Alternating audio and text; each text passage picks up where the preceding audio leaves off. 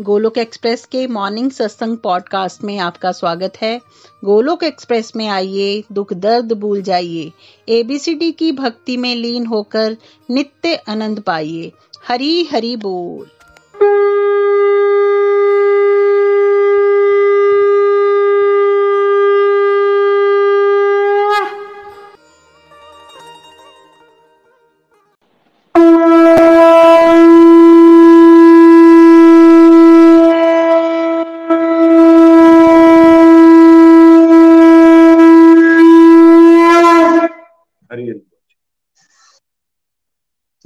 श्री कृष्ण चैतन्य, प्रभु नित्यानंद, श्री अद्वैत गदाधर शिवासादि गौर भक्त वृंद Hare Krishna Hare Krishna Krishna Krishna, Hare Hare.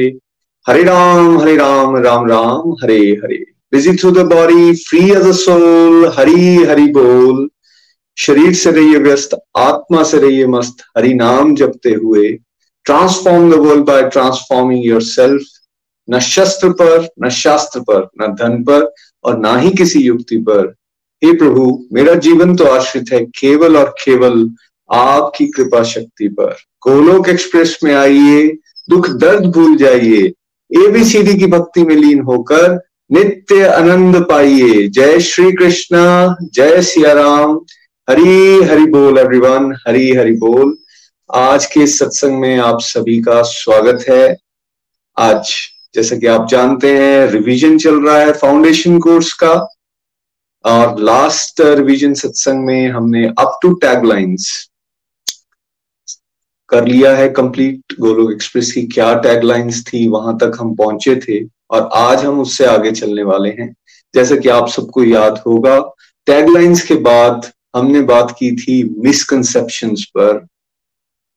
कौन सी मिसकंसेप्शन भक्ति के रास्ते पर जब हम चलते हैं तो बहुत सारी समाज में अलग अलग तरह की मिसकनसेप्शन फैली हुई हैं। और हमने ये चर्चा की थी कि जब अगर हम डिवोशन के इस रास्ते पर आगे बढ़ना चाहते हैं तो बेसिकली इन मिसकंसेप्शन को हमें जड़ से उखाड़ना पड़ेगा। बिल्कुल वैसे ही अगर एक सुंदर सा बगीचा अगर हमें बनाना है, लगाना है, जहाँ फूल बहुत अच्छे अच्छे पौधे खिले, वहाँ जो बीट्स होती हैं बीट्स होती हैं, उनका कोई रोल नहीं होता। और अगर बीट्स हो तो आप सुंदर बगीचा नहीं बना सकते। बिल्कुल वैसे ही अगर भक्ति का सुंदर एक पौधा या फिर एक बगीचा हमें अपने जीवन में लगाना है तो उसके लिए ये जो मिसकंसेप्शन हैं बीड्स की तरह हैं, जिन्हें हमें जड़ से उखाड़ना पड़ेगा, एक खरपतवार की तरह है जिसे बिल्कुल हमें रिमूव करना पड़ेगा। ऐसी कौन सी मिसकनसेप्शन हैं जिनके बारे में आमतौर पर हम सुनते रहते हैं और कहीं ना कहीं हमारे मन में भी चलती रहती हैं? कई बार हम इस इस तरह की मिसकनसेप्शन पहले बात कर चुके हैं। आइए इसको क्विकली रिवाइज करेंगे। ये बेसिकली दस हैं जिनको एक एक करके हम डिस्कस करने वाले हैं। सबसे पहली और सबसे मोस्ट कॉमन सबसे ज़्यादा जो सुनी जाती है, किसी को आप प्रेरित करने की कोशिश करते हैं भक्ति के लिए तो क्या बोला जाता है? मेरे पास तो भक्ति के लिए समय ही नहीं है। आई होप हमने भी ये कई बार बोली ये बात और कई बार सुनी है। जब भी आप किसी को प्रेरित करने की कोशिश करते हैं तो ये लाइन सबसे ज़्यादा कॉमन सुनने को मिलती है। तो क्या सच है? क्या वाकई हमारे पास भक्ति के लिए समय नहीं है? सच क्या है? सच ये है फ्रेंड्स हम सबके पास बहुत समय होता है। और जिस चीज़ को हम प्रायोरिटी बनाते हैं, उसके लिए हम समय निकाल ही लेते हैं। कभी आपने क्रिकेट लवर को, या जो मूवीज़ देखते हैं, या टीवी सीरियल्स देखते हैं, या न्यूज़ देखने वाले शौकीन हैं, उनको कभी ये कहते हुए सुना कि उनके पास मूवी देखने के लिए क्रिकेट देखने के लिए, या सीरियल्स देखने के लिए समय नहीं है? कभी आपने जो लेट नाइट पार्टीज़ करते हैं, या ड्रिंक्स लेते हैं, या स्मोकिंग करते हैं, कभी ऐसे लोगों को ये कहते हुए सुना कि उनको वो काम करने के लिए उनके पास समय नहीं नहीं। कभी जो किटी पार्टीज़ जाते हैं, जो गॉसिप लवर्स होते हैं, जिनको मज़ा आता है एक दूसरे की चुगली करने में, कभी उनको कहते हुए ये सुना कि हमारे पास इस चीज़ के लिए समय नहीं है? नहीं। लेकिन जैसे डिवोशन की बात आती है तो सबकी एक बात, जो मोस्ट कॉमन लाइन जैसे मैंने पहले भी कहा, वो क्या है? मेरे पास भक्ति के लिए समय नहीं। तो ये मिसकंसेप्शन है और इसको यहाँ, इस वीडियो के माध्यम से तोड़ा गया था कि एक्चुअली जिस चीज़ को हमने प्रायोरिटी बनाया है, जो हम जिस चीज़ से कन्विंस्ड हैं कि यार इस, इसके करने से हमें जीवन में मज़ा आएगा, आनंद मिलेगा, उसके लिए हम समय बना ही लेते हैं। लेकिन मेच्योरिटी जो है, वो अपने आप को बॉडी मान के रखी है और सेंशुअल प्लेजर्स को ही सब कुछ मानते हैं तो इसलिए सेंशुअल प्लेजर्स के लिए उनके पास समय है। धन कमाने के लिए समय है, काम पे जाने के लिए समय है फैमिली के लिए या फैमिली के साथ मिलके जो सेंशियल प्लेजर्स की एक्टिविटीज़ हैं, उनको करने के लिए समय है, लेकिन जब बात डिवोशन की की जाती है तो वो हमेशा यही कह देते हैं कि हमारे पास समय नहीं है। कारण यही है कि वो भक्ति के इंपॉर्टेंस को नहीं जानते। उनको नहीं मालूम है जो लोग ऐसा सोचते हैं या कहते हैं कि एक्चुअली भक्ति से उनका जीवन कितना बेहतर हो सकता है। उनके जीवन के अंदर सदगुण आ सकते हैं, उनकी विल पावर बढ़ती है, उनका फोकस बढ़ता है। उनके अंदर हर प्रकार का सदगुण जो है, वो बढ़ना शुरू हो जाता है। उनका जीवन एक्चुअली बेहतर बनना शुरू हो जाता है। जैसे कहते हैं ना कि आप अपना बेटर वर्जन बनना शुरू हो जाते हो। आजकल आप मोबाइल फोन्स देखो, आप टीवी देखो, कार्स देखो, कैसे हर बार नया एक वर्जन एक लेटेस्ट वर्जन आता है टेक्नोलॉजी की ये लैंग्वेज है, वैसे ही आप भी तो अपने लिए एक बेटर वर्जन बनना चाहते हो। जैसे आप पहले थे, उससे बेटर बनना चाहते हो तो उसके लिए डिवोशन सबसे ज़्यादा इंपॉर्टेंट है। लेकिन क्योंकि ये बात ना तो कहीं पढ़ाई जाती है, ना परिवारों में बताई जाती है, इस वजह से हमें क्या लगना शुरू हो जाता है? मेरे पास भक्ति के लिए समय नहीं है। सच क्या है? हम सबके पास समय बहुत है, लेकिन हम उस समय को अलग अलग तरह से टाइम पास कर रहे हैं वेस्ट कर रहे हैं डिस्ट्रक्टिव एक्टिविटीज़ में लगा रहे हैं। गोलोक एक्सप्रेस क्या सजेशन दे रहा है? भाई, उसी समय को आप डिवोशनल एक्टिविटीज़ में लगाना शुरू करो। फिर देखो, आपके जीवन में कैसे ज़बरदस्त परिवर्तन आना शुरू होते हैं। आप खुद भी बेहतर बनते हो, समाज के लिए भी बेहतर बनते हो। समाज को बेहतर बनाने के लिए आपके पास समय आ जाएगा। आप खुद तो बदलो गई, खुद तो पॉजिटिव हो गई, लेकिन साथ साथ में दूसरों को भी पॉजिटिव करके आगे बढ़ जाओगे। आप एक बेटर कंट्रीब्यूटर अपने जीवन में बन सकते हो और आप भगवान की नज़रों में खुश हो सकते हो। और आप सोचिए, जब भगवान आपसे खुश हैं तो आपके जीवन में किस बात की कमी रह जाएगी? तो इसलिए इस मिसकंसेप्शन से हमें बचना है। समय हम सबके पास है। लेकिन हमें डिवोशन को प्रायोरिटी पर लेके आना है, जिसको कि आज की डेट में समाज ने लीस्ट प्रायोरिटी पे रखा हो। जहाँ फंस गए, वहाँ डिवोशन की याद आई बट नहीं। होना क्या चाहिए? डिवोशन हर समय हर समय करने की चीज़ है। इसी से एक्चुअली हम सबका कल्याण होने वाला है। फिर हमने चर्चा की थी एक और मिसकंसेप्शन जिसके ऊपर कि भाई, भक्ति तो बुढ़ापे के लिए है। किसी को आप थोड़ा सा मोटिवेट करते हो? तो क्या कहना शुरू कर अरे यार, ये कोई एज है? अभी तो आप बहुत यंग हो। खाने पीने की उम्र है। इस उम्र में क्या आपने ये डिवोशन को शुरू कर दिया? सुना है आपने? या बोला है आपने? सच क्या है? सच ये है फ्रेंड्स कि बुढ़ापे की चीज़ नहीं है। ये तो जब आपको ये बात समझ आ गई, जितना जल्दी आप इसको शुरू कर दो, उतना बढ़िया है। बिकॉज़ भक्ति से होता क्या है? भक्ति से आती है अंदरूनी शांति। भक्ति से मिलती है शक्ति। ये शांति और शक्ति, आप सोचिए क्या बुढ़ापे में लेने की चीज़ है या हर स्टेज के इंडिविजुअल को, हर उम्र के इंडिविजुअल को इसकी रिक्वायरमेंट है। आपको आंसर मिलेगा भी शांति तो बच्चे को भी चाहिए आनंद तो बच्चे को भी चाहिए, स्थिरता तो बच्चे को भी चाहिए। बेटर डिसीजंस कैसे लेंगे? लाइफ में कोई चैलेंजेस आ गए तो उस चैलेंज को ओवरकम कैसे करेंगे? क्या चैलेंजेस केवल बुढ़ापे में आते हैं? क्या यंगस्टर्स को कोई चैलेंज नहीं है? क्या उनको अलग अलग तरह की परेशानियों से गुजरना नहीं पड़ता? क्या उनको बेटर डिसीजंस लेने की ज़रूरत नहीं होती? आंसर मिलेगा आपको नहीं? सब, ये सब तो यंग यंग एज में करने की ज़रूरत पड़ती है। तो भाई डिवोशन तो ये करने जा रही है, भक्ति से तो आपके अंदर वो क्षमता आएगी जिससे आपको ये पता चलेगा कि मैं अपने जीवन में करूँ क्या? कैसे अपने कर्तव्यों को अच्छी तरह से निभाऊं? और कैसे अगर कोई डिफ़िकल्ट सिचुएशन आ जाती है, उसमें से कैसे मैं बहुत आसानी से उसमें से निकल पाऊँ भगवान की कृपा से? तो ये सब तो हमें यंग एज में चाहिए ना। इवन अदरवाइज़ बुढ़ापे में सारी इंद्रियाँ वीक हो जाती हैं। हमने नोटिस किया, हमसे बैठा नहीं जाता, घुटने दर्द करना शुरू कर देते हैं। अलग अलग तरह की बीमारियाँ आ जाती हैं, नींद के इश्यूज़ हो जाते हैं।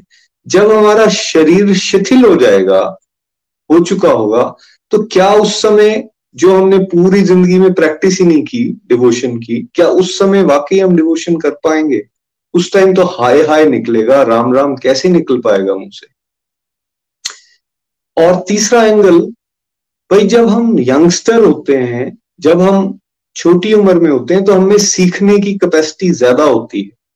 हम देखते हैं बच्चों को हम चार पाँच साल की उम्र तक आते आते ही अलग अलग तरह की ट्रेनिंग्स देना शुरू कर देते हैं। कोई स्विमिंग सिखा रहा है साइकिलिंग सिखा रहा है डिफरेंट लैंग्वेजेस को सिखाया जा रहा है, कोई कराटे सिखा रहा है, सी कोई डांस क्लासेस की तरफ़ जा रहा है। तो पेरेंट्स में होता है कि यार एजुकेशन तो यंग एज में मिलनी मिलनी चाहिए, लेकिन साथ साथ में कुछ एक्स्ट्रा करिकुलर एक्टिविटीज़ स्पोर्ट्स इसमें भी मेरा बच्चा पार्ट ले। और अगर मैंने बचपन में इसको नहीं डाला तो ये तो पीछे रह जाएगा। क्योंकि समाज में तो यंग एज में ये सारी एक्टिविटीज़ को सिखाया जाता है। तो जहाँ दुनियादारी की बाकी चीज़ों की बात आती है, वहाँ तो हम मानते हैं इस बात को कि यंग एज में स्टार्ट कर देना चाहिए। बट जब डिवोशन की बात आती है तो ये कंसेप्ट हम बिल्कुल भूल जाते हैं। बिल्कुल वैसे ही जैसे यंग एज में हम बाकी चीज़ें बच्चों को सिखाने का प्रयास कर रहे हैं, वैसे ही डिवोशन को भी यंग एज में स्टार्ट करवाना है। तभी उन बच्चों का कल्याण हो सकेगा, वो भटकेंगे नहीं, उनको राइट डिसीज़न कैसे लेने हैं पता चलेगा। बुरी कंपनी में अगर वो चले भी गए हैं, तब भी अपने आप को किस तरह से उन्हें बचाना है, किस तरह से भगवान के साथ हमेशा जुड़े रहना है। आज अगर हम देख रहे हैं ड्रग्स डिप्रेशन बच्चों में कितना बढ़ता जा रहा है। वो बचेंगे कैसे, यदि हमने उन्हें भक्ति के साथ जोड़ा होगा? तो इसलिए भक्ति बचपन से स्टार्ट करवानी चाहिए। इसी के साथ हमने एक वीडियो के माध्यम से आपके साथ ये भी शेयर किया था बहुत सारे यंग गोलोकियंस ने कि कैसे उनकी लाइफ ट्रांसफॉर्म हुई है, क्योंकि वो बचपन से डिवोशन के साथ जुड़े हैं। उन्होंने अपने एक्सपीरियंसेस से बताया था कि उनको पढ़ाई में मदद मिल रही है, उनको स्पोर्ट्स में मदद मिल रही है, उनको आपसी जो रिश्ते हैं उनके ब्रदर्स के साथ फैमिली के साथ, उसमें बेटरमेंट उनकी आती जा रही है। तो ये सब चीज़ें एक्चुअली हमें शुरू से चाहिए, इसलिए इस मिसकंसेप्शन को बिल्कुल दिमाग से निकाल दीजिए कि भक्ति बुढ़ापे के लिए जब जागो तभी सवेरा। और अंत में मैं ये ज़रूर कहना चाहूँगा, क्या वाकई हमें ये पता है, अपने आप से क्वेश्चन करना है? या जो लोग ये कहते हैं, उनसे क्वेश्चन करना है कि हमें बुढ़ापा आएगा भी? क्या हमें अगले पल का भी पता है? क्या हमें ये पता है हम कल का दिन देखेंगे? तो ये कह देना कि भाई भक्ति बुढ़ापे के लिए ये बेसिकली मन का छलावा है, अपने आप को ठगना है और कुछ नहीं। इसके बाद हमने बात की थी मुझमें तो बुरी आदतें हैं, इसलिए मैं भक्ति नहीं कर सकता। एक और गड़बड़ जो समाज के लिए, मुझे तो ऐसे लगता है कि हम इतने बहाने बनाते हैं कि हमें किसी तरह से डिवोशन ना करनी पड़ जाए, भगवान के साथ ना जुड़ना पड़ जाए तो उसमें से एक ये बहाना है मिसकंसेप्शन है, मेरे में बुरी आदतें हैं। जब तक मैं सही नहीं हो जाऊँगा, सब कुछ मेरा ठीक नहीं हो जाएगा, तब मैं तब तक मैं भगवान की तरफ़ नहीं जाऊँगा। अरे भाई, बुरी आदतें मीन्स बीमारियाँ। अलग अलग तरह की बीमारियाँ हैं ना, किसी को खाने की, किसी को पीने की।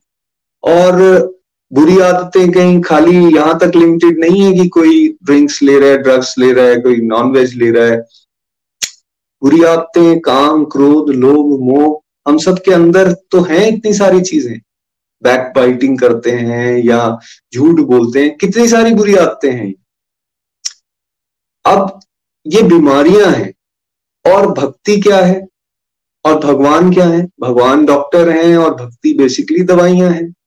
तो हम कुछ कुछ ऐसा कह रहे हैं कि मैं बीमार तो हूँ, लेकिन ना तो मैं डॉक्टर के पास जाऊँगा और ना मैं दवाई खाऊँगा।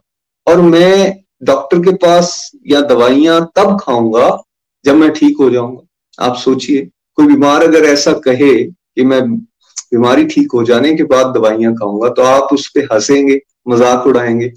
वैसा ही तो हम कर रहे हैं। और ऐसी कोई स्टेज नहीं आएगी जिसमें ऐसा होगा, जिसमें हमारी बुरी आदतें पूरी खत्म हो जाने वाली हैं। फिर बुरी आदतें भगवान से जुड़े बिना, भक्ति किए बिना ठीक होंगी कैसे? इसलिए हमें शुरू से, जैसी स्टेज में हम हैं, जो मर्ज़ी अभी गलत हरकतें हम क्यों ना कर रहे हैं। कुछ हमने आइडेंटिफाई कर लिए कुछ तो हमें पता ही नहीं हम गलत क्या कर रहे हैं, क्या बुरा है हमारे अंदर। हमें डिवोशन के साथ जुड़ना चाहिए धीरे धीरे स्पिरिचुअल प्रैक्टिसेस करते रहने से क्या होगा? हमारे अंदर शुद्धि आएगी।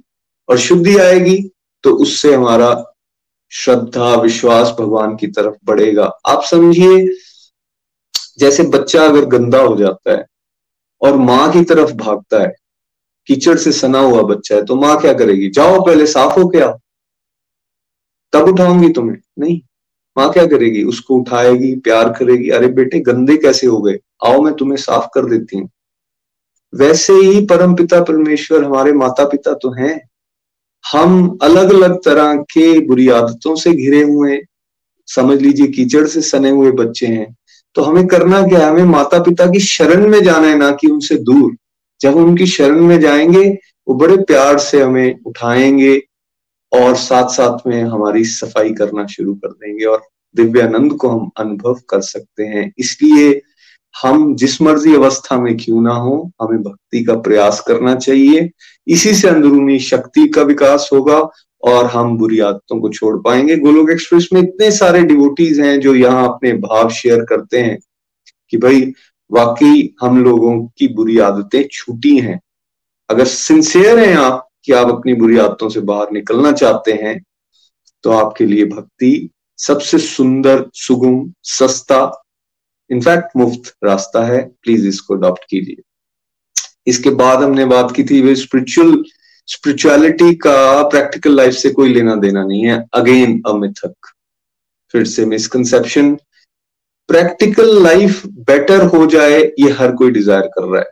लेकिन हम प्रैक्टिकल लाइफ को बेटर करने के लिए कर क्या रहे हैं? प्रैक्टिकल लाइफ मीन्स हमारा व्यवहारिक जीवन, हम चाहे जॉब्स पे जा रहे हैं, अपने घर बार को देख रहे हैं, हम समाज में रह रहे हैं। ये सब इस, इसके दायरे में आ जाता है और सब चाहते हैं कि ये बहुत बेहतर हो मेरा। लेकिन उसको बेहतर बनाने के लिए हम कर क्या रहे हैं?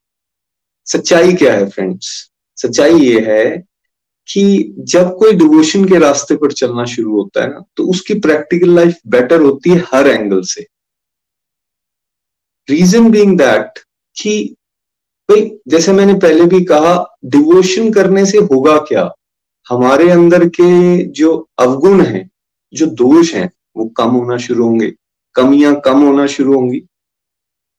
और जो हमारे अंदर की पॉजिटिव साइड है, जो हमारे सदगुण हैं हमारे अंदर अलग अलग तरह से जो भगवान ने ब्लेसिंग्स दी हुई हैं, वो उजागर होना शुरू होंगी। हमारा कॉन्फिडेंस लेवल बढ़ेगा। हमारा दूसरों से व्यवहार करने का तरीका बेहतर होगा। हम में एक दूसरे के लिए सद्भावना बढ़ेगी। सी? प्रेम, श्रद्धा, शांति, ये सब चीज़ें जो है, वो बढ़ने वाली हैं। अगर किसी इंडिविजुअल के अंदर सदगुण बड़े होंगे तो क्या उसकी प्रैक्टिकल लाइफ खराब होगी? कैसे खराब हो सकती है? वो तो बेटर होने वाली है।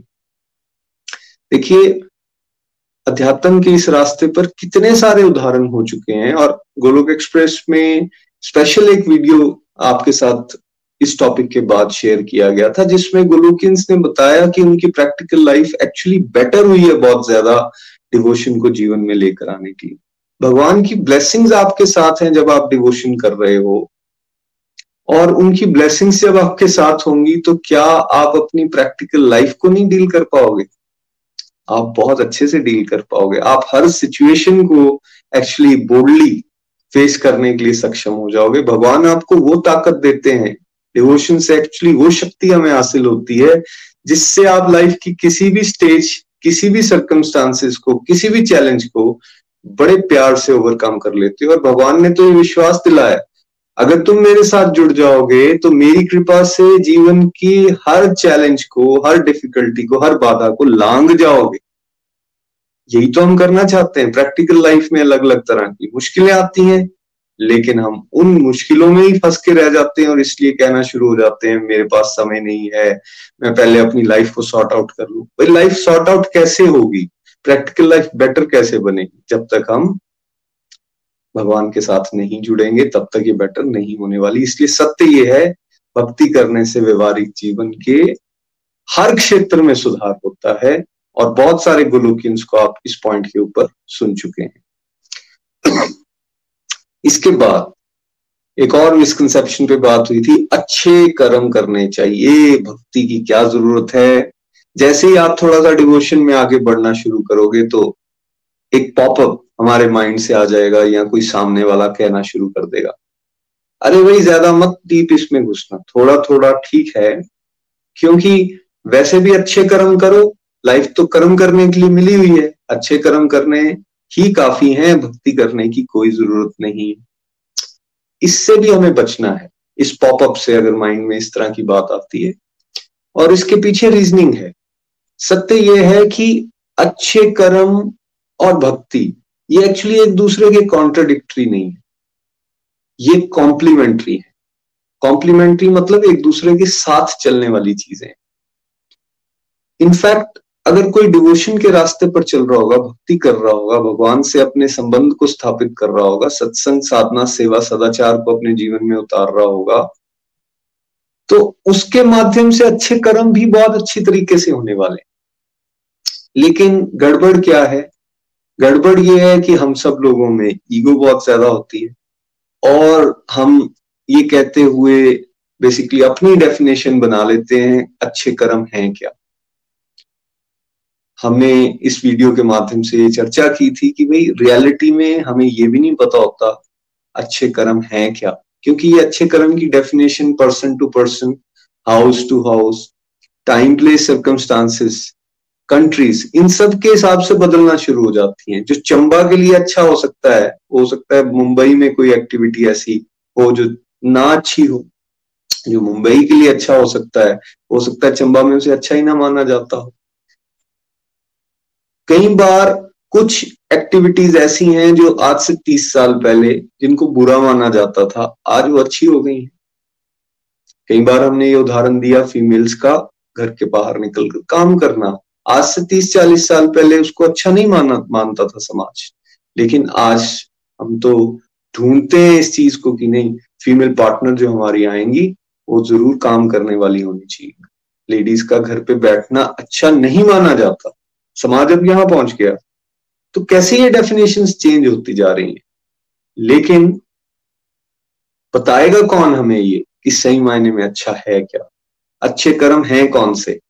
वो हमें स्पिरिचुअलिटी बताने वाली है, वो हमें भगवत गीता और अन्य स्क्रिप्चर्स बताने वाले हैं, जिसके साथ जुड़कर हमें ये पता चलेगा सही मायने में अच्छा है क्या। तो पहली तो ये रिक्वायरमेंट है कि जानने के लिए सही में अच्छा है क्या मैं स्क्रिप्चर्स के साथ जुड़ूं। और उसके बाद हमें ये भी बताया बता, बताया इस वीडियो के माध्यम से कि अच्छे कर्म करने हैं। जो जो आपको समझ आ गए हैं फॉर एग्ज़ाम्पल एक दूसरे के लिए मदद करना, भाई नेचर की हर तरह से सपोर्ट करना, उसको उजाड़ना नहीं, और उसको किसी ना किसी तरह से संजोने या संवारने की कोशिश करना, पानी को वेस्ट ना कीजिए, बिजली को वेस्ट ना कीजिए, किसी भी चीज़ में आप लालची मत हो जाइए, जितना आपको रिक्वायरमेंट है, उतना संग्रह करके रखने की कोशिश, उतना यूज़ कीजिए। सी आप पेड़ लगाइए, आप वृद्धाश्रम में जाइए, आप बेसिकली जानवरों की किसी तरह से मदद कर सकते हो, आप समाज में किसी भी तरह की कोई हेल्प कर सकते हो, ये सब अच्छे कर्मों की डेफिनेशन में आ जाता है। लेकिन यदि कोई भक्ति के साथ ना जुड़ा हो और अच्छे कर्म कर रहा हो तो उसको वाहवाही भी मिलेगी, वाहवाही तो मिलेगी, अच्छे कर्म करोगे। तो वो जो प्रेजेस उसको मिलने वाली है, वो देगा किसको? ऑब्वियसली उसका अहंकार बढ़ने वाला है, यदि वो भक्ति से ना जुड़ा हो। लेकिन दूसरी तरफ़ यदि व्यक्ति भक्ति से जुड़ा है तो उसको ये पता चल चल जाएगा कि वो बेसिकली ईश्वर के द्वारा बनाई गई इस रचना में एक एक छोटा सा पार्ट है। ही इज़ जस्ट कॉन्ट्रीब्यूटर वो बेसिकली कुछ भी करने वाला नहीं है, वो एक निमित मात्र है और भगवान ही उसको वो बेसिकली एनर्जी दे रहे हैं जिससे वो ये अच्छे कर्म कर पा रहा है। भगवान उसको एक माध्यम बना रहे हैं। वो जब माध्यम का भाव रखेगा तो वो सारा क्रेडिट वो सारी प्रेजेस वो सारी वाहवाही किसको देगा? भगवान ये आपके श्री चरणों में। अगर आप ये मुझे एनर्जी ना दें तो मैं तो एक पत्ता तक नहीं ला सकता, इतनी भी मेरी औकात नहीं। जब ये भाव से कोई व्यक्ति अच्छे कर्म करेगा तो उसके अंदर बिल्कुल भी अहंकार आने वाला नहीं। अदरवाइज़ हम फंस जाएँगे। ईगो के ट्रैप में और ईगो के ट्रैप में फंस गए तो पतन हो जाएगा, फिर जन्म और मृत्यु। तो इसलिए भक्ति को साथ लेकर चलना है। भक्ति भाव से किए जाएँगे अगर बेसिकली सत्कर्म तो वो उत्तम कहलाएँगे और हम माया के इस ट्रैप से बचे रहेंगे। भक्ति भाव से जगत कल्याण अगर कोई करने की कोशिश करता है तो एक्चुअली वो बेटर और राइटियस तरीके से डिसीजंस जीवन में ले सकता है। एक और बात हमने की थी कि भाई ऐसा तो नहीं हो सकता कि अच्छे कर्म हर समय कोई व्यक्ति कर रहा हो। फॉर एग्ज़ाम्पल हम ड्राइविंग कर रहे हैं, दो घंटे की या तीन घंटे की ड्राइव कर रहे हैं तो इन दो तीन घंटे की ड्राइव में हम कौन सा अच्छा कर्म कर सकते हैं? वेयर एज डिवोशन के लिए ऐसा कोई time barrier place barrier circumstances barrier नहीं है। आप नाम जाप तो रसोई में खड़े होकर इनफैक्ट नहाते हुए या ट्रैवलिंग करते हुए भी कर सकते हो। तो डिवोशन को आप हर समय अपने जीवन में उतार सकते हो और अगर एक इंडिविजुअल के जीवन में डिवोशन आ जाएगी और प्रायोरिटी बन जाएगी तो वो एक्चुअली सही मायने में समाज कल्याण कर सकता है और अच्छे कर्मों को कर सकता है। तो इसलिए अच्छे कर्म तो करने ही है, लेकिन भक्ति भाव में और भक्ति के साथ जुड़कर इन दोनों को अलग नहीं देखना है। इसके बाद हमने क्या बात की थी? भक्ति के लिए तो भाई परिवार छोड़ना पड़ता है। जैसे ही थोड़ा सा आप डिवोशन में चलोगे, कहना शुरू कर देंगे लोग। कहा भाई चल पड़े क्या? हरिद्वार, वृंदावन, छोड़ जाओगे परिवार को। क्या परिवार की रिस्पॉन्सिबिलिटीज को इग्नोर कर दोगे अब? देखिए, मुझे बड़े गर्व के साथ कहते हुए, यहाँ पे कहते हुए बड़ा हर्ष भी हो रहा है। कि गोलोक एक्सप्रेस ने इस पॉइंट को बड़ा क्लैरिफाई करने की कोशिश की है कि स्क्रिप्चर्स में क्लियर जानकारी ये दी गई है कि सच ये नहीं है जिसकी हम हमेशा बात करते हैं कि भक्ति के लिए परिवार छोड़ना पड़ता है। नहीं। आपको कहीं छोड़ के जाने की ज़रूरत नहीं है। आप अपने परिवार के साथ भक्ति में आगे बढ़ सकते हो, एक दूसरे का साथ देते हुए, एक दूसरे को बेसिकली भक्ति रूपी धागे में एक दूसरे को बाँध के आगे बढ़ सकते हो। और अगर किसी परिवार में भक्ति आ चुकी है तो उससे उसका पूरे परिवार का जीवन इतना बेहतर हो सकता है या वो पूरे समाज के लिए एक उदाहरण बन सकता है। और कई डिवोटीज ने अपने परिवारों संग आकर गोलोकियंस ने आपके सामने ये बात को, इस फैक्ट को यहाँ आप सबके सामने रखा कि उनकी डिवोशन करने से एक्चुअली उनके जीवन के अंदर, उनके पारिवारिक जीवन के अंदर सुख, शांति, समृद्धि सब बड़ी है। इसलिए भक्ति को छोड़ के जाने की कहीं ज़रूरत नहीं है। कितने ऐसे एग्जाम्पल्स हमने यहाँ डिस्कस किए थे, चाहे वो ध्रुव महाराज जी का है, प्रहलाद महाराज जी, जनक महाराज, पांडव, ये सब लोग भगवान के शुद्ध भक्त रहे हैं और इन्होंने कहीं भी परिवार को छोड़ा नहीं। परिवार को साथ लेकर सेंटर में डिवोशन को लेकर ही आगे बढ़े। और भक्ति से होता क्या है अभी? भक्ति से होगा क्या? हमारे सदगुण बढ़ेंगे, विनम्रता बढ़ेगी, एक दूसरे की तरफ़ प्रेम भाव बढ़ेगा, सहनशीलता बढ़ेगी, क्षमा बढ़ेगी, ठीक है? जब ये ये वाले गुण आपके बढ़ेंगे तो हमारा एक दूसरे के साथ रहने का तरीका, हमारा तालमेल, हमारी आपसी अंडरस्टैंडिंग ये बेहतर होगी। यही तो परिवार में आगे बढ़ने के लिए एक दूसरे को चाहिए। आज हम सोचें, जहाँ डिवोशन नहीं हो रही, क्या परिवार एक साथ चल पा रहे हैं? हम देख रहे हैं कि कैसे परिवार बिखरते जा रहे हैं। आज दो लोगों को एक साथ रहने में दिक्कत हो रही है। कहीं जहाँ हस्बैंड वाइफ ही रह गए हैं, वो भी आपस में नहीं रह रहे। और अगर साथ में एक छत के नीचे रह भी रहे हो तो शायद दो कमरे अलग अलग हैं और अलग अलग रह रहे हैं। कहीं के दिन आपस में बात नहीं कर पा रहे। तो अगर ऐसे परिवार हम चाहते हैं तो फिर वो आपको मुबारक, जो ऐसा चाहता हो। बट हमें तो बात ये समझ में आई है कि जब तक डिवोशन को हम सेंटर में नहीं लेके आएँगे, परिवार जुड़ने वाले नहीं, सब एक दूसरे के साथ मिलकर आगे बढ़ने वाले नहीं।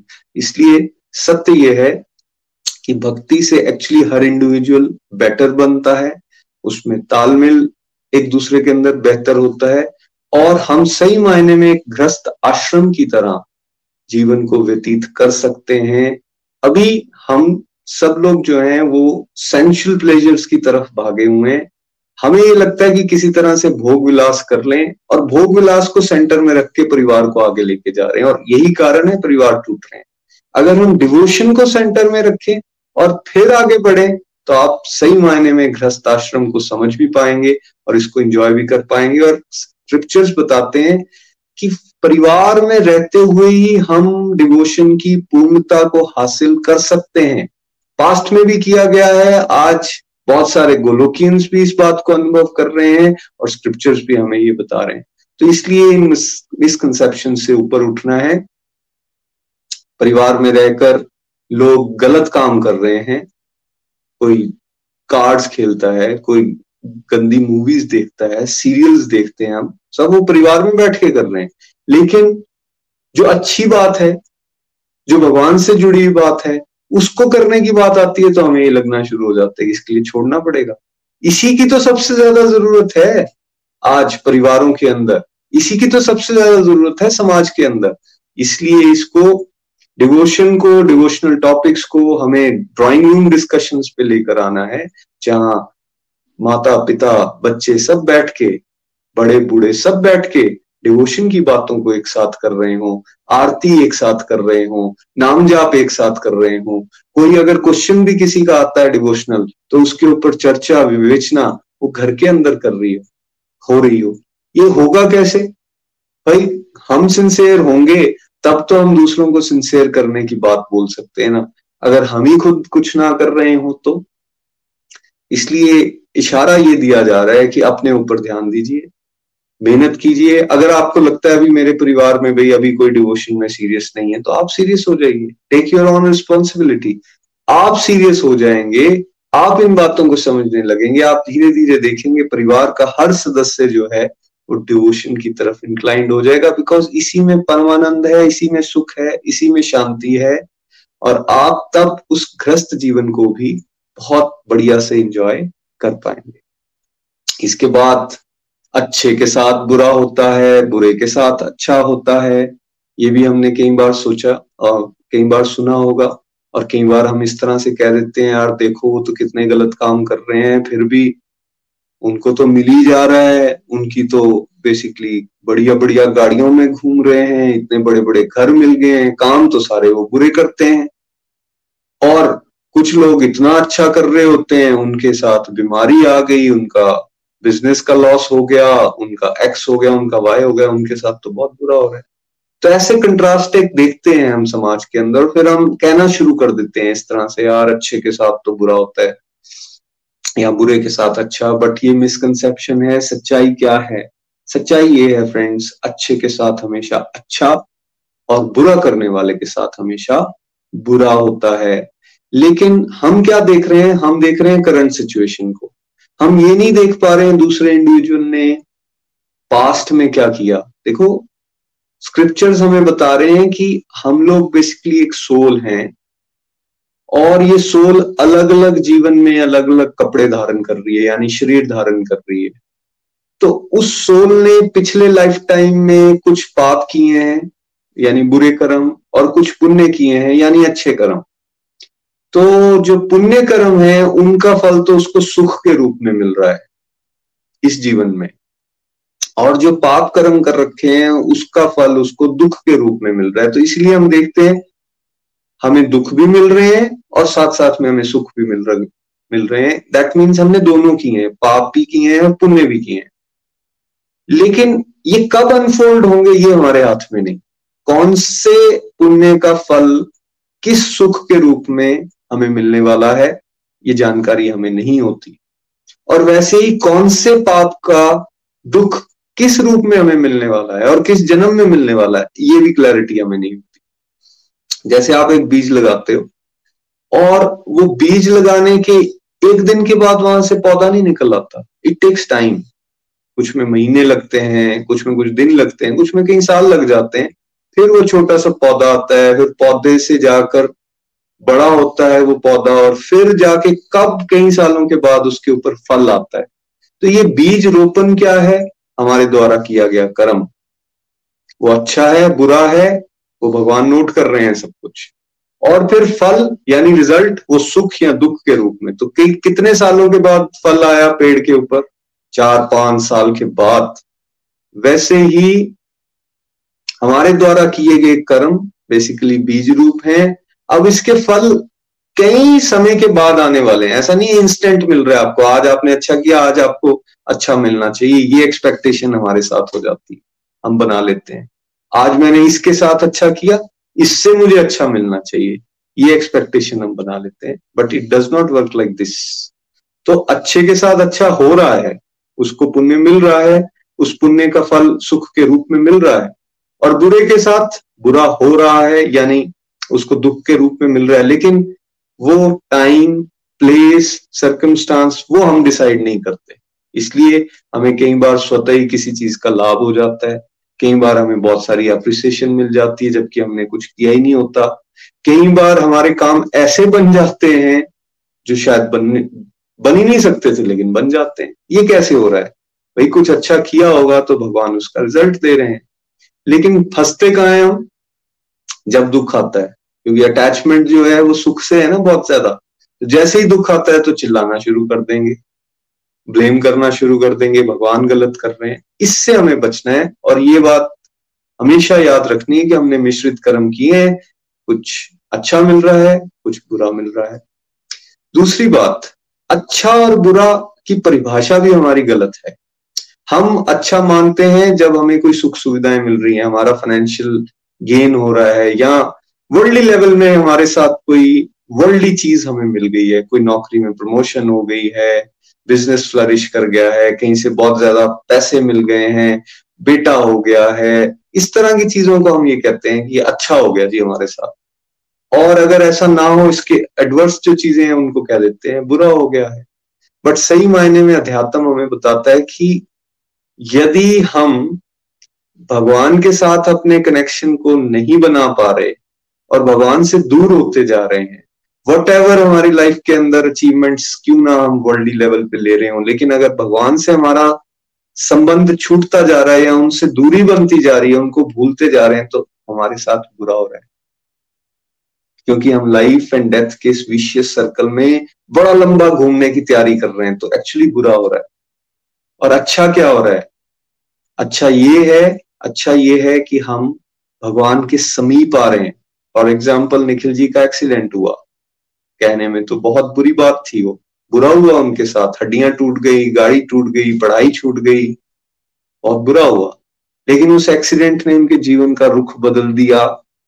वो भगवान की तरफ़ आकर्षित हो गए और इतने ज़्यादा कन्विंस्ड हो गए इस रास्ते पर कि खुद तो चले ही, लेकिन साथ साथ में कितने सारे और लोगों को चला दिया। डिवोशन की तरफ़ झुकाव बढ़ गया। ना केवल उनका पूरे परिवार का साथ साथ में समाज के हज़ारों लाखों लोगों का तो अच्छा हुआ या बुरा हुआ? स्वयं विचार कीजिए। अच्छा हुआ। तो हम इस एंगल से जब देखना शुरू करेंगे कि कोई भी घटना हमारे साथ हो रही है जो हमें भगवान के समीप ले जाए, अच्छी है, और जो घटना हमें भगवान से दूर लेकर जा रही है, वो बुरी है। तो इसलिए आप सबके जीवन में ऐसी अच्छाई आए जिससे हम भगवान की तरफ़ बढ़े ऐसी प्रार्थना गोलोक एक्सप्रेस आप सभी के लिए करता इसके बाद हमने क्या चर्चा की? भगवान हमें दुख देते हैं। एक और मिथक की यहाँ पर बात की थी। भगवान को भी ब्लेम करने से हम बाज नहीं आते। पेरेंट्स को भी करते हैं, समाज को भी करते हैं, पॉलिटिशियंस को भी करते हैं। समय खराब है, समय को भी हम ब्लेम करते हैं। लेकिन सबसे ऊपर भगवान दुख देते हैं। भाई, भगवान ना तो किसी को दुख देते हैं, ना किसी को सुख दे रहे हैं। भगवान तो हमारा लेखा जोखा कर रहे हैं। और जिसने जैसा कर्म किया है, उसको वैसा रिज़ल्ट दे रहे हैं। भगवान तो एक्चुअली हमें शक्ति देते हैं कि हम अपने जीवन में किसी भी प्रकार के आ रहे दुख से डील कर सकें। जैसे हमने पिछले थोड़ी देर पहले भी मैंने ये चर्चा की कि भगवान के साथ जुड़कर तो हमें स्ट्रेंथ मिलती है। आप किसी भी जीवन के सर्कमस्टांसिस को बेटर तरीके से डील करना चाहते हो, भगवान के साथ जुड़ के देखिए। आपके जीवन के अंदर मंगल ही मंगल होगा। इसलिए भगवान कभी भी दुख नहीं देते। ये बात को हमें जीवन से बिल्कुल उखाड़ के फेंक देना चाहिए। ये हमारी ईगो होती है। हम अपने ऊपर नहीं लेना चाहते बात। हम ये मानना ही नहीं चाहते कि हमारे अंदर बहुत गलतियाँ हैं। हमने बहुत पाप किए हैं। और हमारे अंदर बेसिकली हम दोषों से भरे हुए हैं। ये मानना नहीं चाहते। और इसलिए हम ब्लेमिश नेचर के बन जाते हैं और भगवान को भी ब्लेम करते हैं। ये अज्ञान है, ये अज्ञान दूर कब होता है? यह ज्ञान दूर होता है जब हम सत्संग में रेगुलरिटी से आते हैं, हम साधना करते हैं, तब हमें पता चलता है कि भाई एक्चुअली भगवान तो करुणा में ही सरकार है, वो तो दीन दयाल है। वो तो हर किसी की मदद करने के लिए बैठे हैं, हर किसी को अपनी तरफ़ लेकर आने का प्रयास कर रहे हैं। सी वो तो असुरों को, जिन लोगों ने बेसिकली हर तरह की गंदगी को डाला, उनका भी उद्धार करने वाले करुणा निधि सरकार है। जब हमें ये बातें समझ में आएँगी, तब हम ऐसा बोलना बंद करेंगे। दुख जो आ रहे हैं हमारे जीवन में, पूर्व जन्मों के द्वार में किए गए पापों के कारण है। भगवान हमें दुख नहीं दे रहे, भगवान हमें इसे सहन करने की शक्ति देते हैं, ये बात को हमें याद रखना चाहिए। इसके बाद बात की थी हमने भाई, तुम्हारा व्यवहार तो बदलता नहीं। फिर ये भक्ति करने का क्या फ़ायदा? बदल ही नहीं रहे हो तुम लोग तो भक्ति करने का क्या फ़ायदा? ऐसा कह देते हैं। क्या ये बात सच है? सच ये नहीं है। जो भक्ति से जुड़ेगा, जो भक्ति के रास्ते पर चलेगा एक्चुअली उसमें बदलाव आ ही रहे हैं। लेकिन आमतौर पे आप ये देखोगे कि इस समय कलयुग है, कलयुग चल रहा है तो प्रधान कौन सा गुण है? रजोगुण और तमोगुण प्रधान है, ज़्यादा लोगों के अंदर। और उसमें हमें कौन सी नेचर हमारे अंदर ज़्यादा है? दूसरों के अंदर गलतियाँ ढूँढने की, दूसरों को ताने मारने की कमेंट्स करने की आदत जो है हमारे अंदर ज़्यादा है। तो इसके चलते हम किसी के अंदर कोई पॉजिटिव बदलाव आ भी रहा हो, उसको देख नहीं पाते, पहली बात। और दूसरा, अगर उसके अंदर पॉजिटिव आ भी रहा हो बदलाव, लेकिन हमने कौन सी चीज़ देखनी है? हमने तो आपकी कमी देखनी है। तो हमने तो आपको सुनाना है। ये तो तुमने ठीक नहीं किया ना। तो यही रीजन है कि ये ये बात हमेशा आप सुनते भी हैं और बेसिकली समाज ऐसा कहता भी है कि आपके अंदर बदलाव नहीं आ रहा। क्योंकि एक्सपेक्टेशन क्या आप डिवोशन कर रहे हो तो आज ही आप परफेक्ट क्यों नहीं हो गए? अच्छा आप में गुस्सा कैसे आ गया? आप बड़ी भगवत गीता पढ़ते हो, बड़ी माला करते हो, गुस्सा कैसे आ गया आपके अंदर? तुम कंट्रोल तो कर नहीं पाए।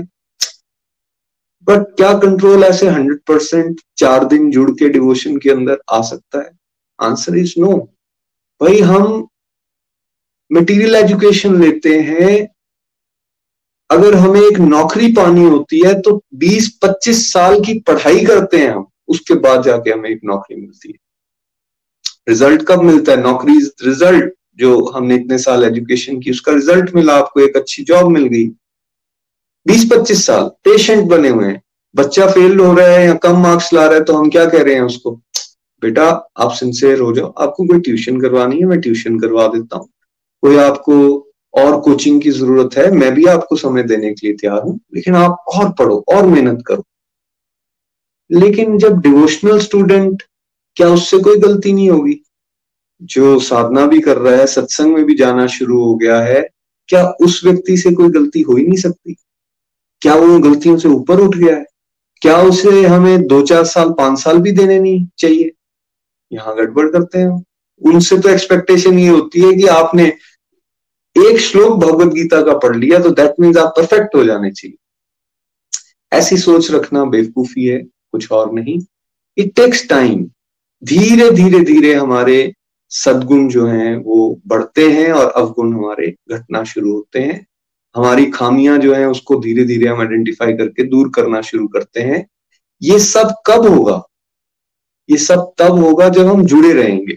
इसलिए एक दूसरे को की कमियाँ निकालने की बजाय हमें क्या करना चाहिए? हमें एक दूसरे को अप्रिशिएट करना चाहिए। आप कुछ तो कर रहे हो। आपने अब ये चीज़ तो बेटर की, इस चीज़ पे तो आपकी इंप्रूवमेंट होगी और आप देखेंगे परसेंटेज में सारी चीज़ें बेटर होती हैं। मान लो किसी के अंदर क्रोध बहुत ज़्यादा आता था और रोज आता था और दिन में दस बार आता था, अगर वो डिवोशन के साथ जुड़ जाएगा मेहनत करेगा थोड़ा सा तो वो देखेगा कि उसका क्रोध अब दिन में एक दो बार आ रहा है। या थोड़ा सा और मेहनत करेगा तो शायद दस दिन में एक बार आ रहा है। और पहले अगर क्रोध आता था तो कहीं कहीं देर चलता रहता था। अब आप नोटिस करोगे कि उसकी ड्यूरेशन कम हो गई है। आता है, थोड़ी देर रुकता है, चला जाता है। अब आप डिवोशन में और बेटर होते जाओगे, और मेहनत करोगे तो आप देखोगे कि उसकी ड्यूरेशन भी कम हो गई है फ्रीक्वेंसी भी कम हो गई है।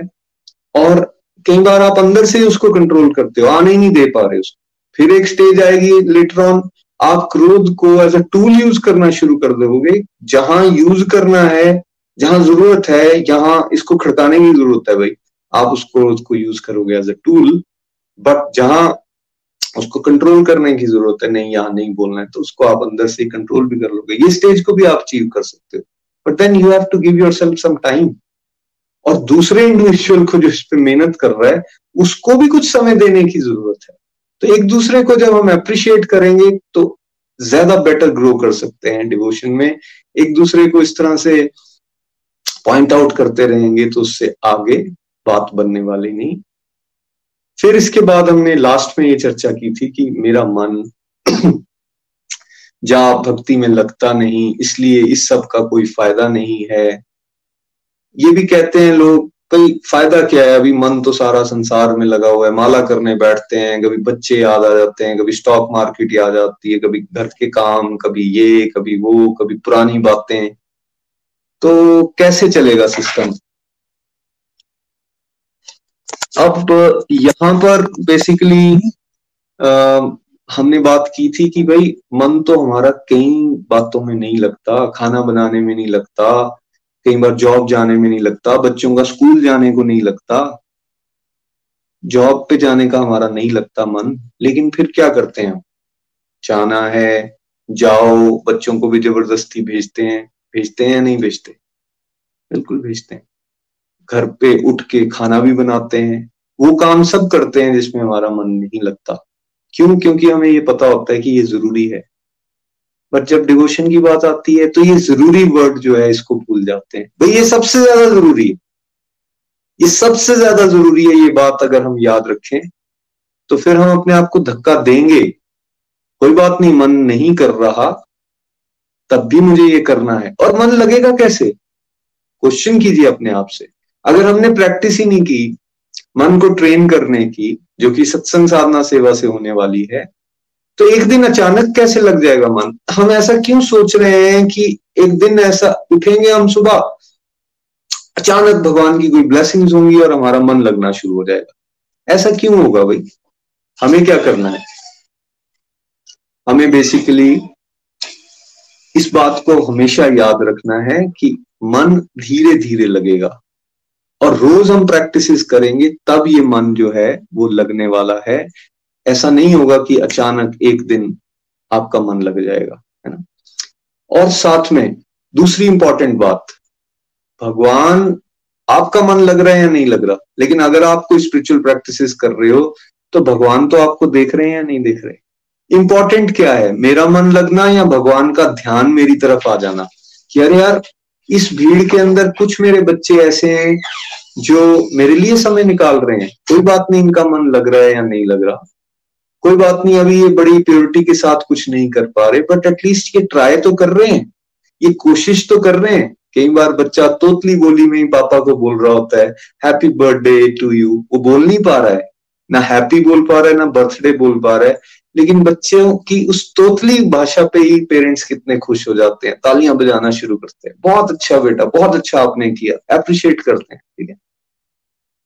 भगवान परम पिता परमेश्वर हैं। वो देखेंगे कि यार इन, इस कलयुग में भी कुछ लोग हैं जो कोशिश करने का प्रयास कर रहे हैं तो भगवान खुश हो जाएँगे। इसलिए भगवान का ध्यान हमारे ऊपर आना इंपॉर्टेंट है। हमारा मन लग रहा है, नहीं लग रहा है, वो इतना ज़्यादा इंपॉर्टेंट नहीं है। ग्रेजुअली जो मेरा पर्सनल एक्सपीरियंस है, आप मेहनत करते रहोगे, आप समय दोगे रोज तो धीरे धीरे आपका मन भक्ति और जाप में लगना शुरू हो जाएगा। आप तब उसको बहुत अच्छे से इंजॉय भी कर पाओगे। इसके बाद फ्रेंड्स हमने भागवत गीता की मुख्य शिक्षाओं पे चर्चा की थी। बेसिकली चार मेन पॉइंट्स पे बात की थी कि भागवत गीता असल में हमें सिखा क्या रही है। ये जीवन, मनुष्य जीवन जो हमें मिला, ये सही मायने में एक गोल्डन अपॉर्चुनिटी है। ये जानने के लिए कि असल में हम हैं कौन।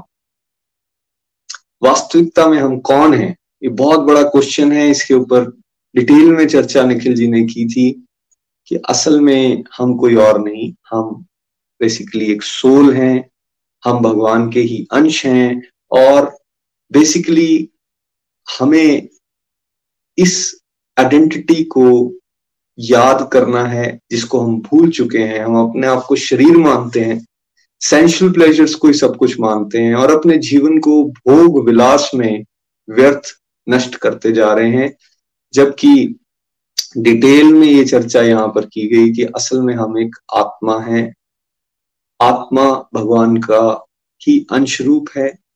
जैसे भगवान सच्चिदानंद है, वैसे ही हम भी सच्चिद आनंद हैं। हमें भी पूरी जानकारी होती है। एज अ सोल हम इटर्नल हैं, हमारा कभी विनाश नहीं होता। जैसे एक कार है और एक कार को चलाने वाला है। तो इसको चर्चा की गई थी, कार ये बाहरी शरीर है। कार का इंजन हमारा बेसिकली वो मन, बुद्धि अंदर का पोर्शन है। और हम कौन है? हम उस कार को चलाने वाले मालिक, यानी कि सोल यानी कि जीव। इस आइडेंटिटी को लेकिन हम सब लोग भूल चुके हैं। और इसको उजागर कौन कराएगा? जो स्कूल में एजुकेशन दी जा रही है, क्या उससे उजागर हो जाएगी ये चीज़? नहीं। जो हम दोस्तों के साथ गप्पे मारते हैं, जो किटी पार्टीज़ में गपशप करते हैं, जो न्यूज़ देखते रहते हैं, क्या उससे ये पता चल जाएगा हमें? नहीं। ये किससे पता चलेगा? ये बताएँगे हमें स्क्रिप्चर्स ये बताएगा हमें सत्संग। रियल आइडेंटिटी क्या है? जाने तो सही असल में हम तो जीवन को शरीर मानकर ही भोग विलास में जीते जा रहे हैं। और ऐसे कर्तव्य, ऐसे काम करते जा रहे हैं, कर्तव्य मानकर, जिससे आत्मा का पतन हो रहा है, हमारा डिग्रेडेशन हो रहा है, ठीक है? लेकिन सत्संग से हमें जानकारी होगी, करना क्या है और असल में हम हैं कौन? डिटेल में इन सब विषयों पर चर्चा हो चुकी है। प्लीज़ आप उन वीडियोस को देखिए। दोबारा से इसको रिफ्रेश कीजिए। आपको बड़ी क्लियर जानकारी होगी। अपने आप को जाने तो सही। ऐसा तो नहीं कि हम बेसिकली जो सही मायने में हमारे कर्तव्य हैं, उनको निभा ही नहीं पा रहे। तो ये सत्संग आपको ज़रूर हेल्प करेंगे। इसके बाद हमने ये समझा था, अपने कर्तव्यों को सही में निभाएँ कैसे? अभी हम जिन कामों को ड्यूटी मान के, कर्तव्य मान के करते जा रहे हैं, क्या सही मायने में ये हमारे कर्तव्य हैं? हमने यहाँ समझा था कि असल में हमारा कर्तव्य भगवान की सेवा करना है। अपने आप को ये जानकर कि हम सनातन हैं, हमारी कभी मृत्यु नहीं हो सकती, हमारा भगवान के साथ एक प्रगाढ़ रिश्ता है, उस रिश्ते को उजागर करके, जिसको हम भूल बैठे हैं जिसकी मेमोरी लॉस हमें हो चुकी है, सत्संग साधना, सेवा के साथ जुड़कर उस मेमोरी को दोबारा से उजागर करने की ज़रूरत है, तब सही मायने में हमें पता चलेगा कि हमारे कर्तव्य क्या हैं और उन कर्तव्यों को हम कैसे निभाएँ। हम सब बेस्ट करना चाहते हैं, लेकिन क्या कभी हम बेस्ट कर सकते हैं बेस्ट से जुड़े बिना? वो बेस्ट है कौन? वो बेस्ट परमात्मा है, वो भगवान है। और उन बेस्ट के साथ हम कैसे जुड़ सकते हैं? डिवोशन के माध्यम से। जब हम जुड़ेंगे उनके साथ, तब तो हमें गाइडेंस मिलेगी।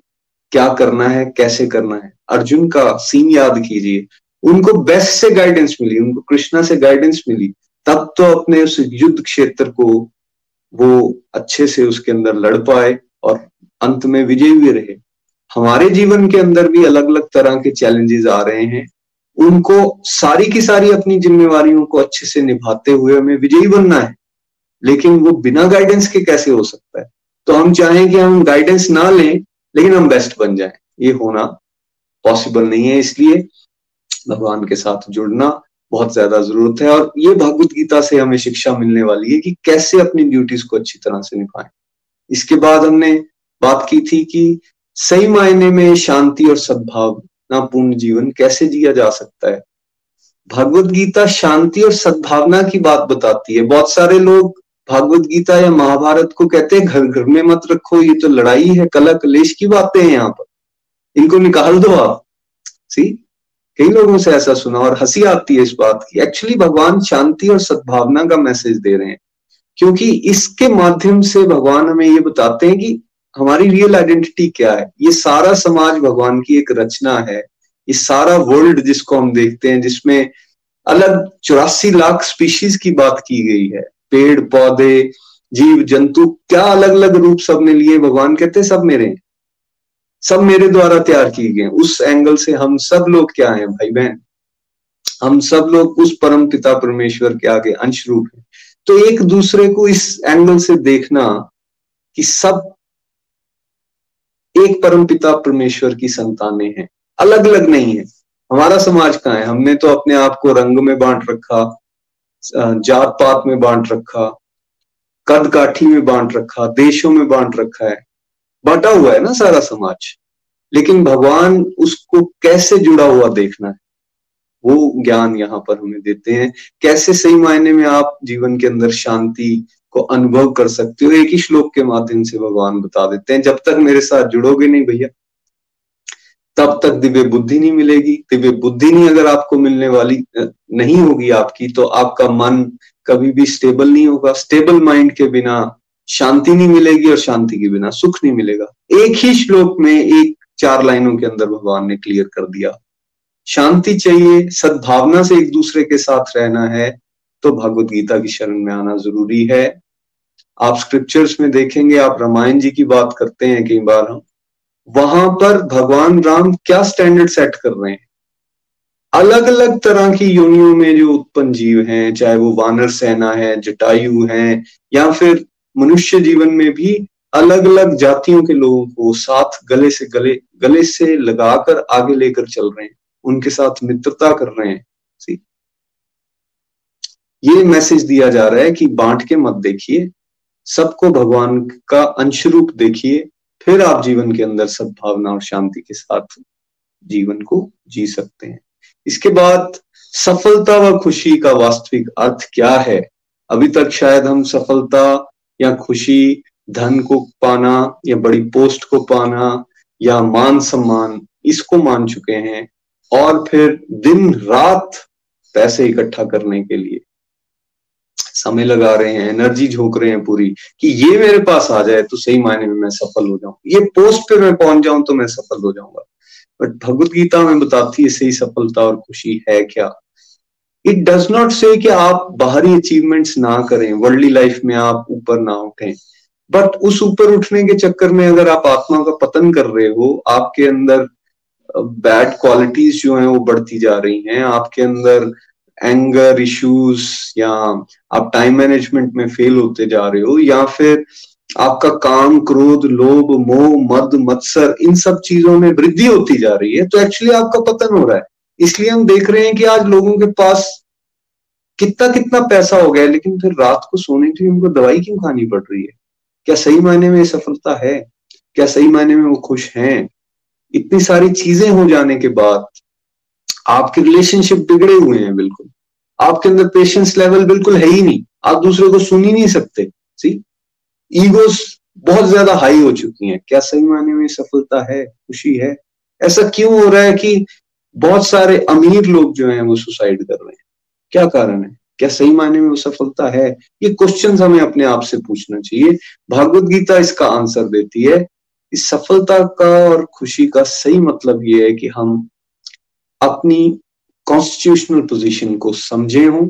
हमें पता हो कि हम भगवान के अंश रूप हैं। ये जीवन हमें भोग विलास के लिए नहीं मिला, भगवान की सेवा के लिए मिला है। सत्संग साधना सेवा के साथ कोई लगातार जुड़ा होगा, उसको क्लियरली ये पता चल जाने वाला है कि वो अपनी सारी की सारी ड्यूटीज़ करता हुआ भी कैसे भगवान के साथ अपने संबंध को बनाकर चल सकता है और सही मायने में खुशी और सफलता को अनुभव कर सकता है। भगवत गीता का आखिरी श्लोक क्या सिखाता है हमें कि जहाँ कृष्णा होंगे, जहाँ अर्जुन होंगे, जहाँ ये कॉम्बिनेशन होगा, कृष्णा तो हर जगह है और अर्जुन जैसा भक्त, वो भक्त बनने की ज़रूरत है। जहाँ ये कॉम्बिनेशन बन जाएगा, वहाँ वैभव की कोई कमी नहीं होगी, शक्ति की कोई कमी नहीं होगी, वहाँ एक्स्ट्रा पावर होगी सी और साथ साथ में नीति भी होने वाली। तो इस कॉम्बिनेशन को बनाने की ज़रूरत है। कृष्णा इज़ एवरीवेयर ज़रूरत किसकी है? अर्जुन जैसे भक्त बनने की। ये भक्त कैसे बनना है? ये भगवत गीता हमें सिखा रही तो इतनी इंपॉर्टेंट चीज़, लेकिन इसके ऊपर कोई चर्चा, कोई विवेचना नहीं। इसलिए सत्संग बहुत ज़्यादा इंपॉर्टेंट है। इसके बाद हमने फ्रेंड्स बात की थी complete health complete happiness model की। भाई, अगर हम ये समझ ही गए कि डिवोशन इंपॉर्टेंट है तो इस इस टॉपिक को बड़ा इंपॉर्टेंट है कि हम लोग समझें। और इसमें बेसिकली हमने ये बात की थी कि अगर कोई खुश रहना चाहता है कंप्लीटली तो उसको उससे पहले कंप्लीटली हेल्दी रहना पड़ेगा। और कंप्लीटली हेल्दी रहने के लिए एक्चुअली पाँच हैं हेल्थ के टॉपिक्स जिनके ऊपर हमें काम करने की ज़रूरत है। सबसे पहले स्पिरिचुअल हेल्थ उसके बाद मेंटल हेल्थ उसके बाद हमारा शारीरिक, यानी कि फ़िज़िकल हेल्थ उसके बाद हमारा फैमिली यानी पारिवारिक सेहत, और उसके बाद आखिरी में फाइनेंशियल हेल्थ फाइनेंशियल को भी हेल्थ की कैटेगरी में डाला गया। लेकिन इसमें सबसे ज़्यादा इंपॉर्टेंट बात की गई थी कि स्पिरिचुअल हेल्थ है। वेर समाज में हमने किस हेल्थ को सबसे इंपॉर्टेंट बना लिया है? हमने बना लिया है फाइनेंशियल हेल्थ को। और यही रीजन है कि जो सबसे नीचे की हेल्थ है, उसको हमने सबसे ऊपर रख लिया। और जो सबसे इंपॉर्टेंट है, यानी कि स्पिरिचुअल हेल्थ उसको हमने टोटली इग्नोर करके बिल्कुल गायब ही कर दिया है। लास्ट भी नहीं रखा है, गायब कर दिया है। तो ये complete health complete happiness model हमें बताएगा कि सबसे इंपॉर्टेंट हेल्थ जो है, वो स्पिरिचुअल हेल्थ है। और स्पिरिचुअल हेल्थ को समझने के लिए फिर डिटेल में चर्चा की गई, बारह वीडियोस आपके साथ शेयर किए गए।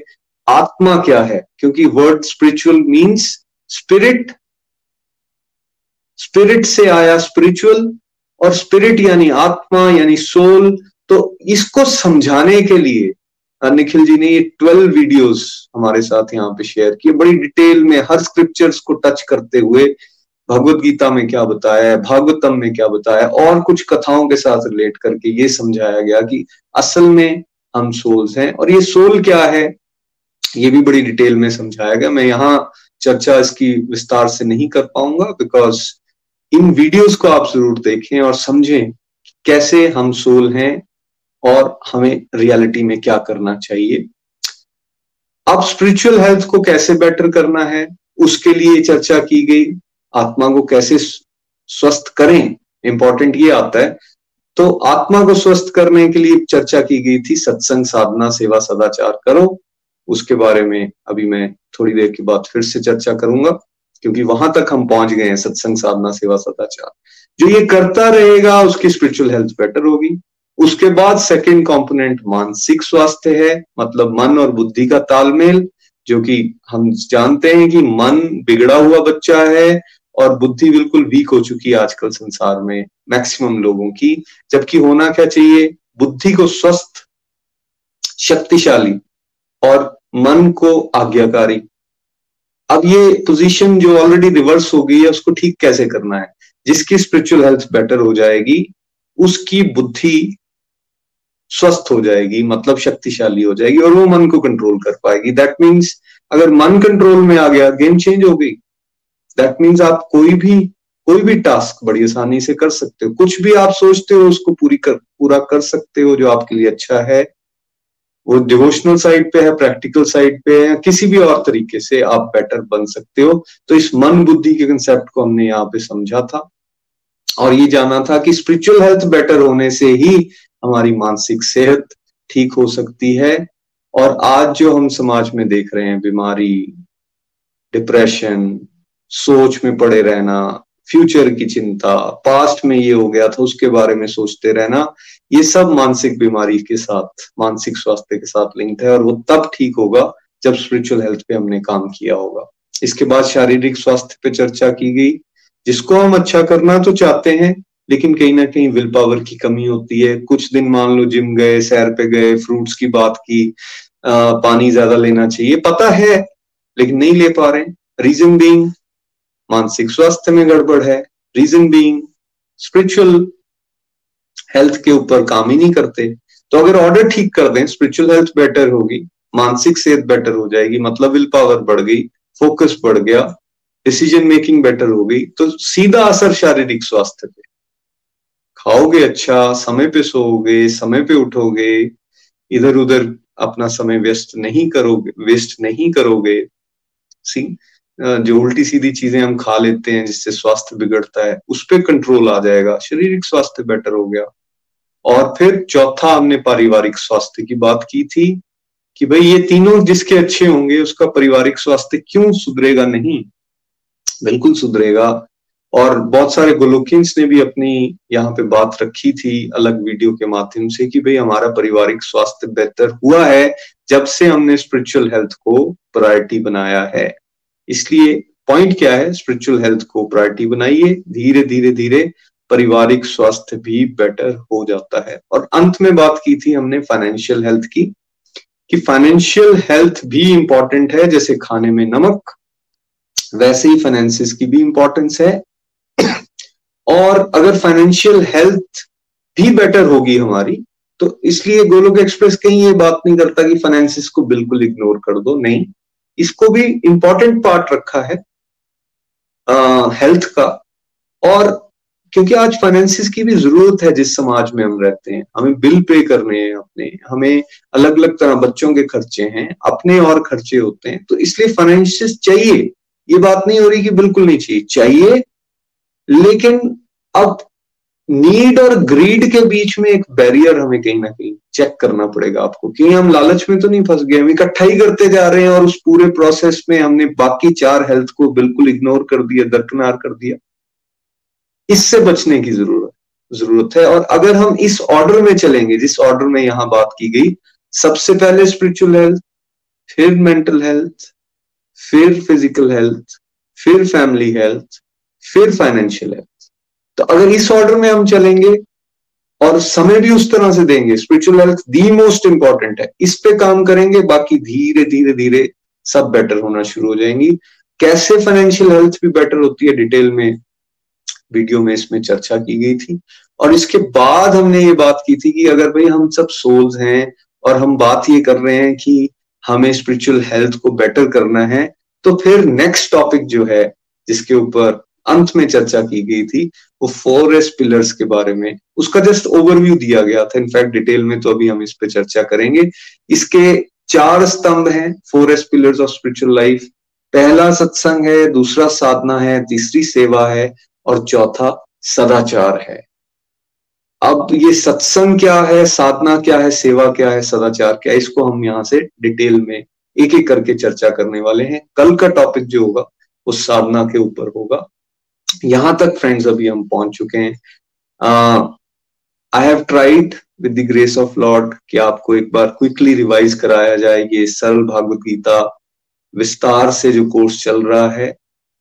उसमें अभी तक हम यहाँ पहुँचे हैं। फ्रेंड्स कंप्लीट हेल्थ के बाद ये फोरेस्ट मॉडल बहुत इंपॉर्टेंट मॉडल है बिकॉज़ ये दोनों मॉडल्स को जब आप चैप्टर्स में जाएँगे चैप्टर वन से एटीन के बीच में, कई बार आप इसको सुनने वाले हैं, इसको लिंक करने वाले हैं हम श्लोक श्लोकास के साथ कि ये कैसे इंपॉर्टेंट है। तो अगर कोई ये कंप्लीट हेल्थ हैप्पीनेस और उसके बाद सत्संग, साधना, सेवा, सदाचार, इस मॉडल को भी पकड़ लेगा we are hundred percent sure कि उसके जीवन में ज़बरदस्त पॉजिटिव ड्रास्टिक चेंजेस आने वाले हैं। और वो भगवत गीता को बहुत रैलिश और बहुत इंजॉय करने वाला है। तो कल के सत्संग में हम मिलेंगे आपके साथ साधना, सत्संग के पॉइंट के ऊपर डिटेल में चर्चा करेंगे। अब आज के लिए भजन के लिए चलते हैं शमी जी के पास। जय श्री कृष्ण, जय श्री हरि। हरि हरि बोल शमी जी। हरी हरी बोल, हरी हरी बोल। जय Shri Krishna everyone thank you so much Nitin ji for the wonderful satsang और आज जो रिविजन सत्संग हुआ, उसके लिए आपका तहे दिल से धन्यवाद। फिर से वही बातें जो है, हम कभी कभी भूल भी जाते हैं तो वो सारी की सारे जो जितने भी मिसकनसेप्शन हमने आपके माध्यम से किए, उन सभी को मैं मेमोराइज कर पाई।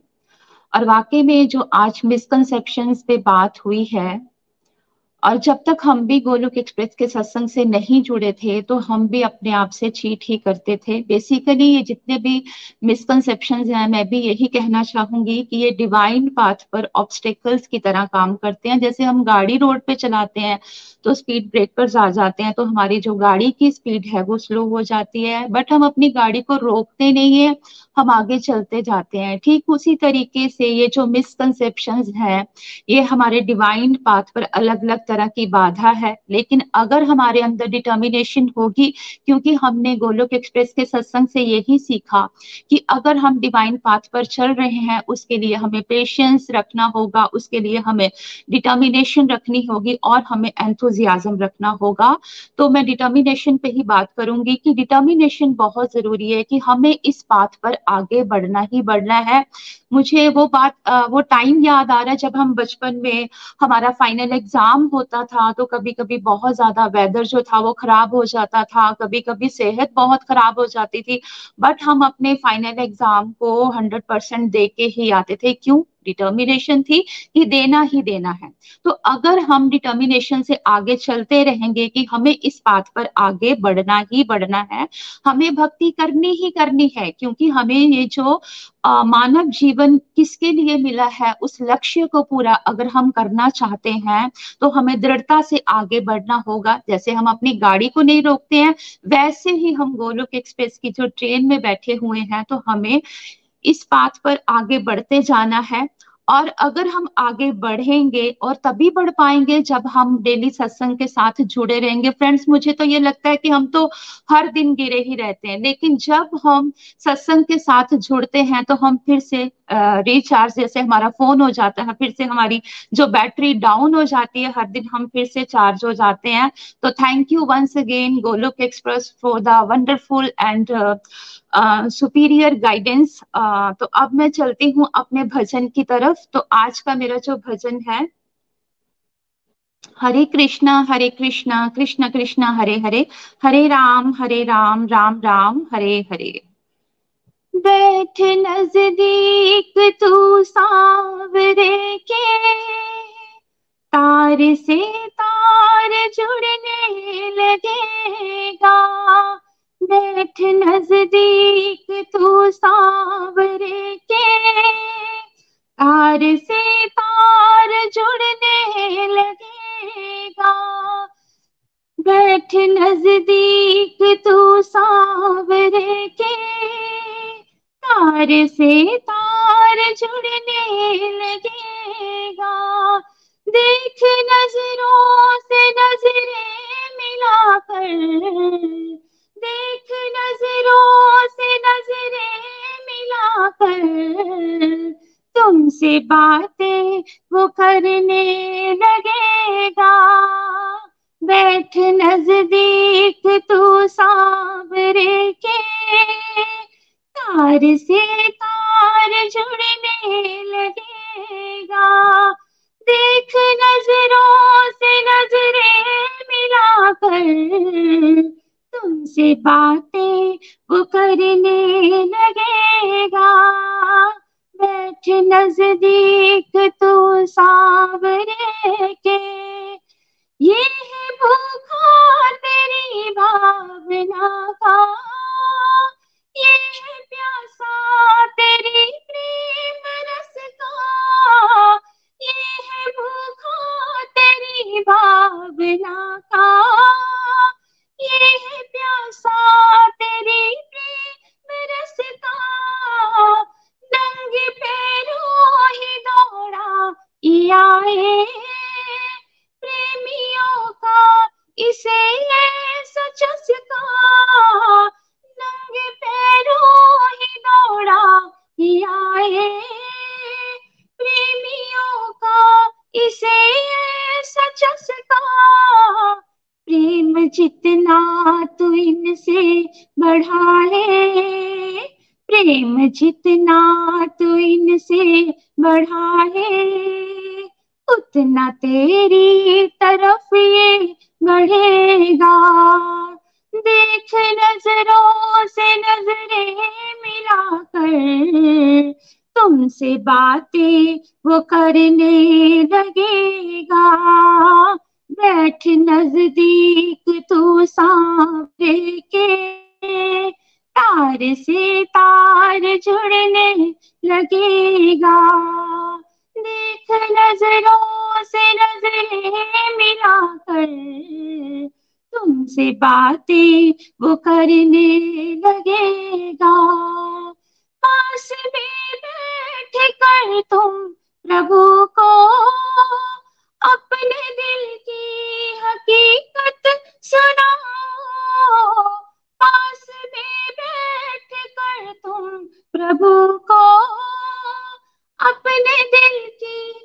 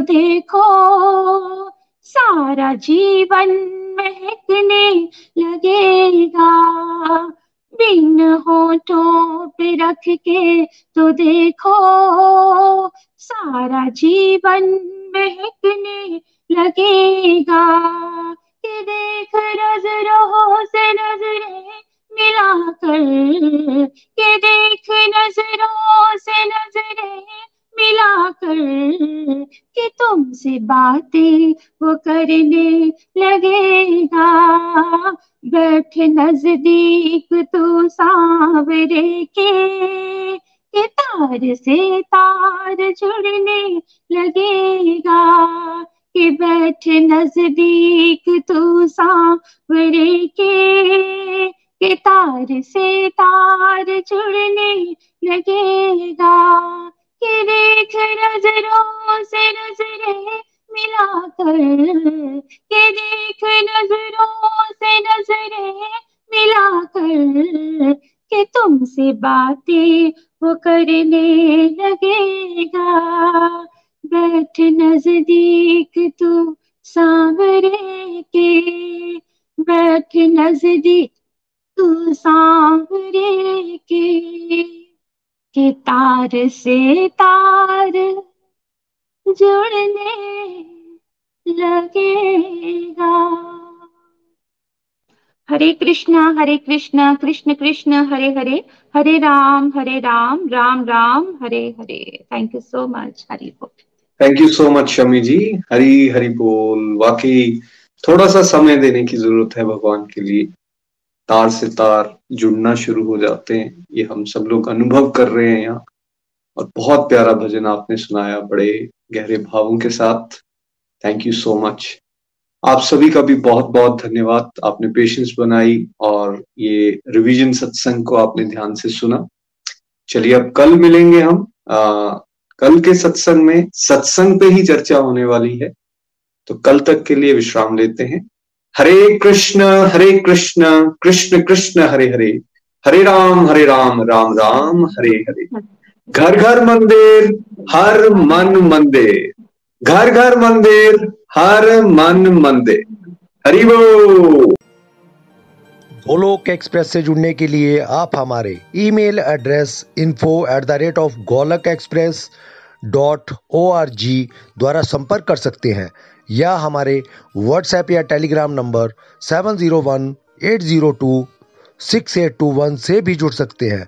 आप हमसे फेसबुक पेज और यूट्यूब के माध्यम से भी जुड़ सकते हैं। हरी हरी बोल।